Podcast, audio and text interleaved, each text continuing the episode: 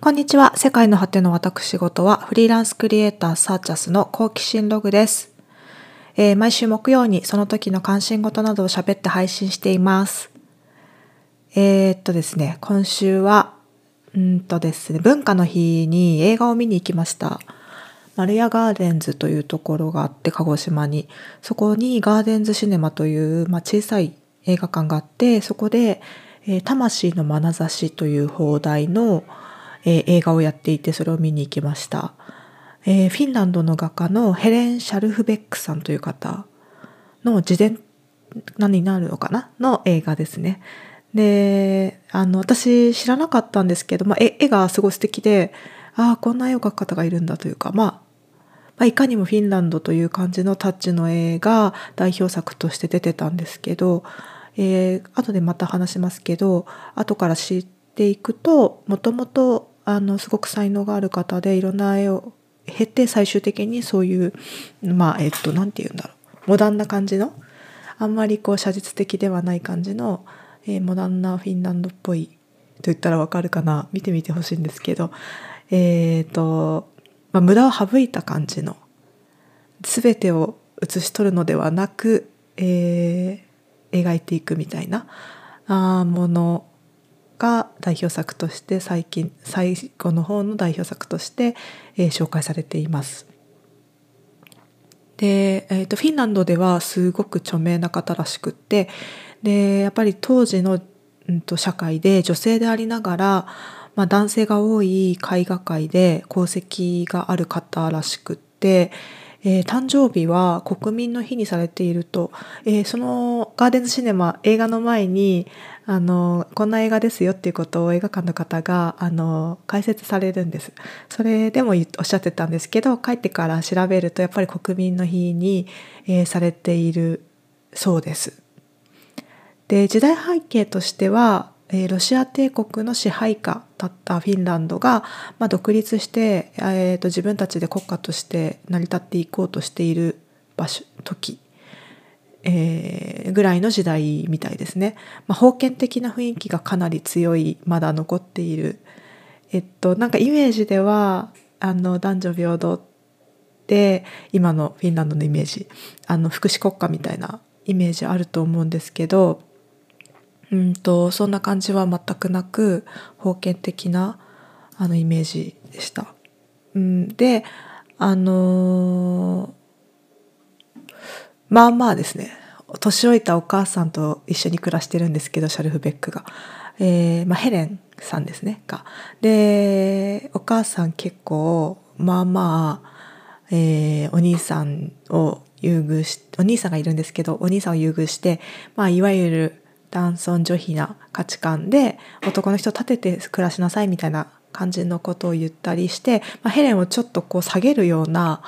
あのーことを言ったりですね。でお兄さんもまあまあ失礼。まあ、あの当時の考え方に基づいておっしゃってるんだと思うんですけど、まあ、ヘレンの功績によって得たお金とかを、まあ、その家族のものとしてあの受け取って当然ぐらい。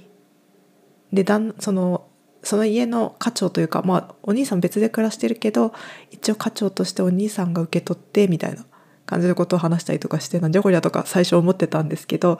でそういう感じでそのヘレンのあの画家としてあのくあの社会での中の立ち位置としてのあのなんかこう葛藤みたいなものが描かれるような映画なのかなって勝手にあのあんまりよく読まずに「魂の眼差し」っていうタイトルとあの女性としてこうでではなく人としてあの作品を見てほしかったみたいなそういうようなトーンのあの、えーキャッチコピーみたいなのがついてたので、えーそういう話なのかなと思ってたんですけど、まあ、タイトルがそういう感じだった割に内容は全然それにそぐわないというか そんな感じじゃなかったですね。はいあのーそうですね彼女の絵に向かう姿勢とか男性主体の社会の中画壇の中でどのように振る舞っていたかとかどうやって評価されるに至ったかとかそういうことに、えー視点がいくのかと思ってたんですけど思いのほかあの個人的な恋愛から、えーどのよう恋愛をしたり、え友達とどういうふうに過ごしたりとかそういうことについての描写が多くて、えー、まああのそのあの前段階の言葉から得ていた情報とのギャップは結構ちょっと一瞬感じたんですけどあのそのズレとかはを無視してあの普通に映画として描写がすごく好きであのいい映画でした。あの内容そういうなんかあの勝手な頭でっかちになってしまうような情報を持たずに見る方が多分面白いそうと思いました。あのー、そうですね。えっと言葉とかもすごい少なくってボソボソボソまあフィンランドの人がそういう話し方なんじゃないかという話は後から聞いたんですけどあの登場人物も言葉も少ないし登場人物もあのヘレンとヘレンの友達が数名関わる人数名と家族が2人しか出てこないし、えー、ほとんどの場面が家の中のシーンであのー、そうですね。その周辺のまあ、外に出てるとかそういうそのぐらいはあるけど、えー、結構絞られた情報であの構成されてるんですよね。だけどあのその中でヘレンがエイナルっていう青年と出会ってその恋愛感情とか、まあ、好感を持って接していくみたいなその過程とかその2人の関係などがあの、まあ、だんだん近しくなっていくんだけどそのダイレクトなあの分かりやすいあの描写スキンシップがあったりとかなんか言葉で何かを伝えたとかそういう場面を全く出さずにあの2人がだんだん近づいていくことが表現されているんです。これ見てみないと分かんないと思うんですけど。それがすごい逆にその勝手にこっちで想像力で保管されるでつながっていく感じが逆にエロティックだなとか思ってあのこう見ていてこうドキドキするっていうかすごい面白かったですね静かな話なのにそういうなんかあの頭に思い浮かぶものがあるみたいな感じで面白いなと思いました。であのそのエイナルっていうその青年の振る舞いが結構あのこれね多分あの見る年代によって めっちゃ感じ方変わると思うんですけど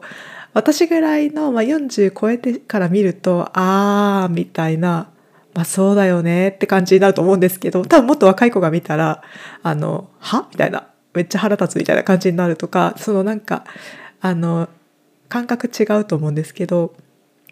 あの、そういう、そのなんか、そのしょうもない、あの、これ男の人は聞いたら嫌かもしれないけど、まあ、いわゆるしょうもないところ、男の人、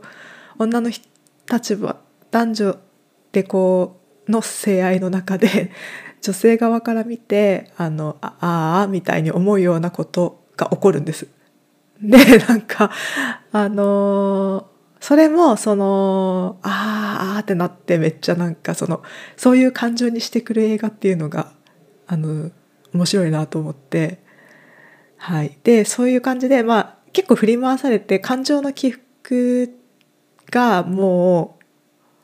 その静かな映像の中でもこう伝わってくるし、まあ、体調面でももともとなんか足がちょっと不自由なんですヘレンは。それでなんかあのそういうのも相まってるしもともと多分体調も体調というか体のあなんて言うんだっけ強さもあまり人より強くないみたいでそういうのにこう感情の影響が出てしまっている様子とかそういうのが表現されててでもそんな中でも常に絵に向かってるんです。なんかもう何かあると絵に向かっちゃうんです。そういう、えー、描写がその絵だけはもうやめらんない人なんだなとかそういうそのヘレンの様子がすごいあの描かれている映画でで終わってから知ったんですけど現代が現代あの日本で出す時のタイトルが「魂の眼差し」で現代は「ヘレン」ってそのままヘレンって名前だったらしくってもうそれで超納得って思って本当ヘレンの話そのまあある一定のヘレンが生きてた時のある一定の期間の話だったんだなと思いました。うん、眼差しって言っちゃうとちょっと違う感じですね。魂の眼差し。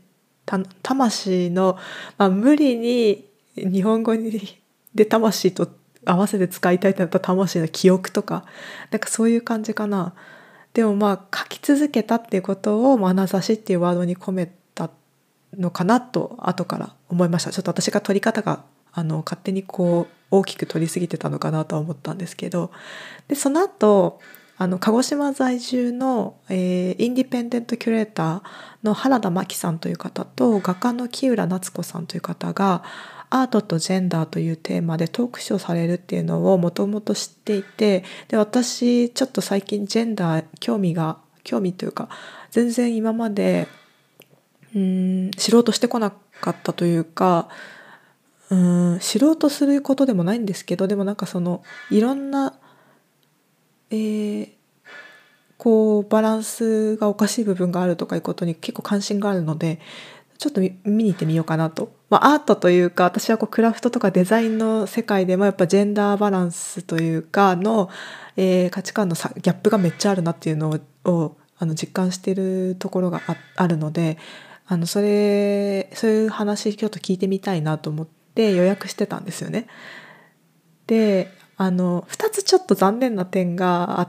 てその内容がということじゃなくて私が期待していたのと違ったなっていうのがあってあの行く前はそのまあいろんな人が来るのかなとそのトークショーに。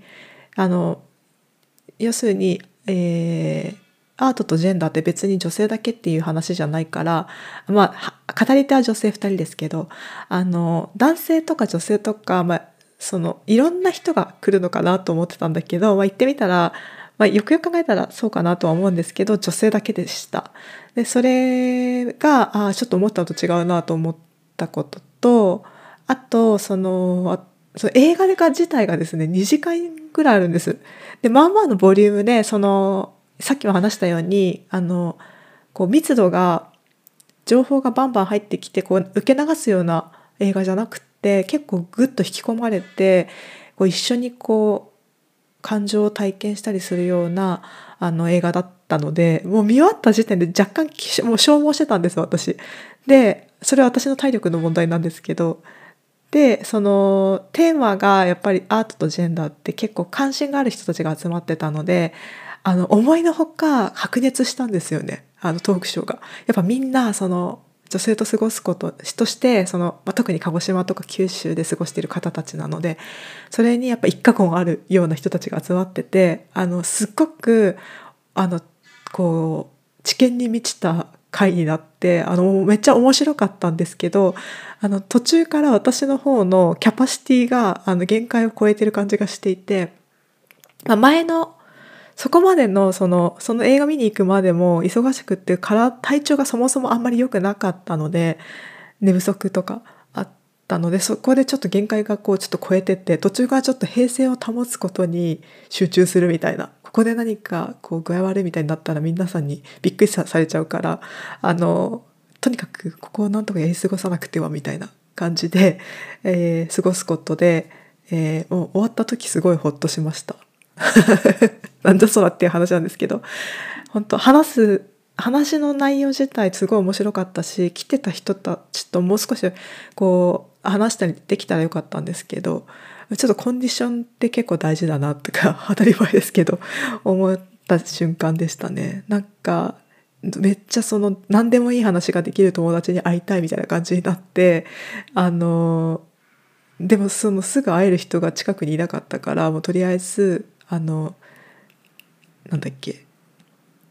甘いものとか食べたいとか思ったけどそれもなんか時間のタイミングがめっちゃ微妙でほんと全部全部がなんかうまくいかなくってはあみたいな。